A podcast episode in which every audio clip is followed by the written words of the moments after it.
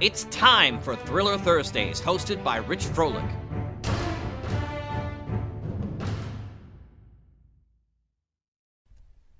The following audio drama is rated PG for parental guidance. Chapter 15 Jimmy Lish's place was on the second floor of a walk-up above a dry cleaner's, which had closed at 5:30. The sign on the door was tastefully lettered James P. Lish, Photography, Appointments Only. It was a nice job, and made the person reading it begin to forget the narrow wooden steps they had just climbed, or the smell of solvents that crept up from the first floor. He had certainly paid more for it than he did for the lock on the door, which was 30 years old if it was a day, and would have taken me no more than six seconds to get past if it had actually been locked. As I pushed the door gently open, I looked at Trixie, and she pulled the Beretta from her handbag. It wasn't the most reliable handgun on the planet, and I suspected that she had selected it because it looked nice, but it did, and I wasn't prepared to argue the point. We crept into the office and saw immediately that Jimmy Lish might be a smut peddler and a blackmailer, but nobody was going to mistake him for a housekeeper. There were loose papers everywhere, and several of the drawers on the row of filing cabinets were left hanging open. The smell was actually stronger. I don't know how he stands it in here, I said. Trixie stepped over to the window and pried it open. That's not the cleaners, she said. That's gasoline.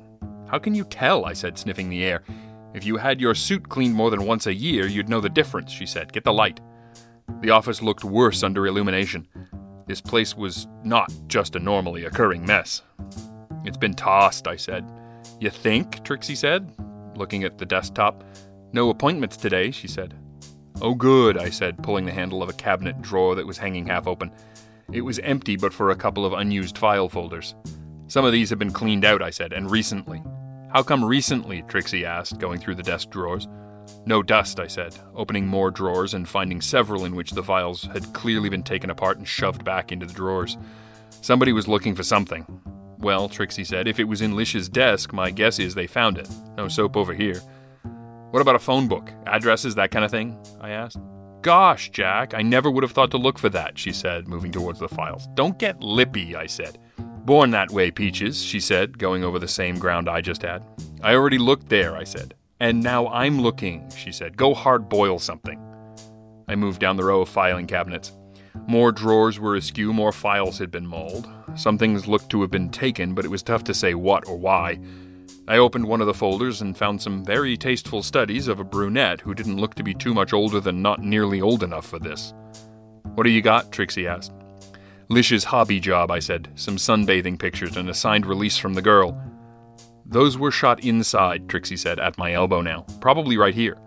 So? I asked. So she isn't sunbathing. It's a euphemism, I said. I know what it is, she said. It's also stupid. She pulled out a stack of prints from the next file. Hello, she said, neither surprised nor embarrassed. These ones are a lot less artistic. I looked over her shoulder. It was true. Same girl, I said grimly, pulling the release from the new file. Six months later, I remarked. Slippery slope? Trixie asked. Something like that, I said. What does it say her name is? Trixie asked. Why? Because if two sessions six months apart are beside each other, these aren't organized by date, she said. So maybe name?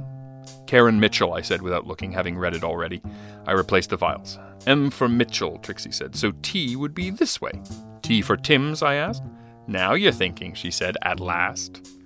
She followed the row of cabinets to the logical area and began searching. I moved in the opposite direction. The smell of gasoline got stronger. There were two drawers in the bottom row that were wide open. I knelt beside them, and sure enough, that's where the smell was coming from. The contents of these files were mostly ruined, as if someone had poured liquid all over them. Hell, I heard Trixie say. Find something? I asked without looking. Yeah, she said. I found a big suspicious nothing. Explain, I said, noticing a cigarette that had been dropped on the floor by the cabinet and allowed to burn out. The ash was an inch long, and I left it undisturbed.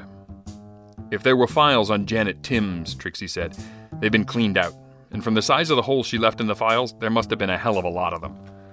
She was with the guy for a while, I said, pushing my hat back on my head as I surveyed the situation. Looks like she was into at least one of his hobbies. Think she was into blackmail too? Trixie asked. I can't find anything that looks like Lish's work pictures, but they might have been cleared out too. If you were a blackmailer, I offered, would you keep your bread and butter in a studio with your name on the door? I would not, she said, but I am not an idiot, and I have not yet established that we can say the same about Jimmy Lish. Point taken, I said.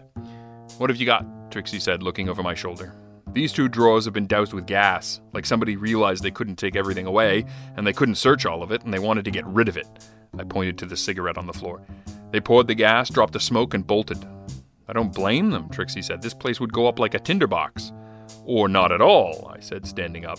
By the time they got down the steps and across the street, they must have realized that nothing was happening in here. Trixie nodded. If it was going to burn, she said, it would have happened fast. So why didn't they come back and finish the job? I asked. Better part of valor? she offered. Sure, I said, but why? You break into an office, you turn it upside down. You take as many files as you can carry, including any picture that might include our murder victim, but you can never take it all, and you can't be sure there aren't more pictures of Timms in this mess. So you burn it, Trixie said. I get it. I shook my head. You think they brought gasoline up with them? I mean, in the first place? Trixie thought about that. There's a station at the end of the street, she said, or maybe they had a jerry can in their car. Okay, I said. So they're taking some time here. They're clearly not worried that someone is onto them about the break in, but when the fire doesn't take, they don't come back in. Trixie shrugged. Maybe they didn't stick around, she offered. Yeah, but why not? I asked. Something wasn't right. Something didn't fit. People did things for a reason, and if you couldn't follow the line of thought, you were missing something. Maybe they were just here to help themselves to some smut, Trixie said. The Janet Timms collection wouldn't be a bad choice. You know that's not it, I said, looking around the room. The far end of the room was an open space. Clearly, that was the studio. To the side, there was a small counter with some photographic equipment, a coffee pot, and a hot plate. All the comforts of home. I could see an open door at the end of the hall, and the plumbing fixtures made it obvious it was the bathroom. There was one door unaccounted for. What do you think that is? I asked, pointing at it. Trixie shrugged. Closet?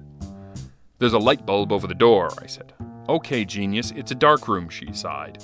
A photographer has a dark room. The door's closed, I said, walking over to it, and the light isn't on.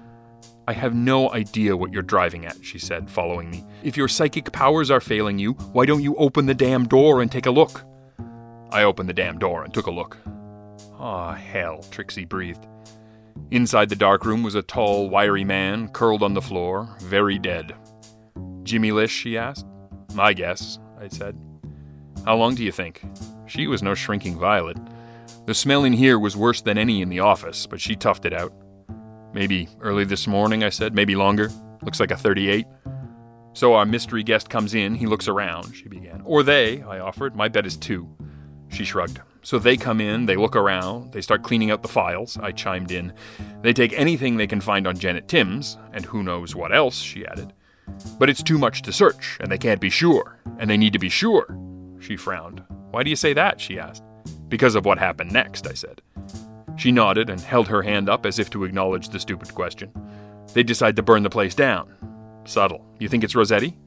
I think it's his boys, I said. That's why I'm thinking there's two. One goes down to get some gas. Maybe he's back, maybe he's not, but Lish barges in and gets himself dead. Trixie took over. A gunshot. Now they have to hurry. But they're a little bit stupid and a little bit cowardly, so they don't set the fire going. They throw down a smoke and hopes it works like it does in the pictures. It all hangs nice and neat. Yeah, I said. Except Lish was the closest thing we had to a lead, and it gets worse. Trixie nodded. Now it's for the law, she said.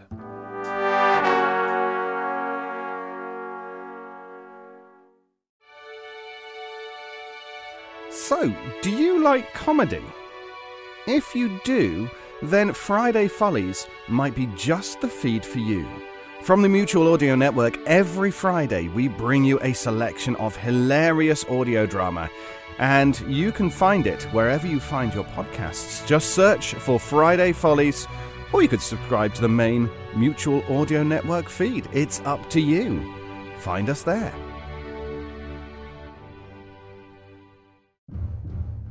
The Mutual Audio Network. Listening and imagining together.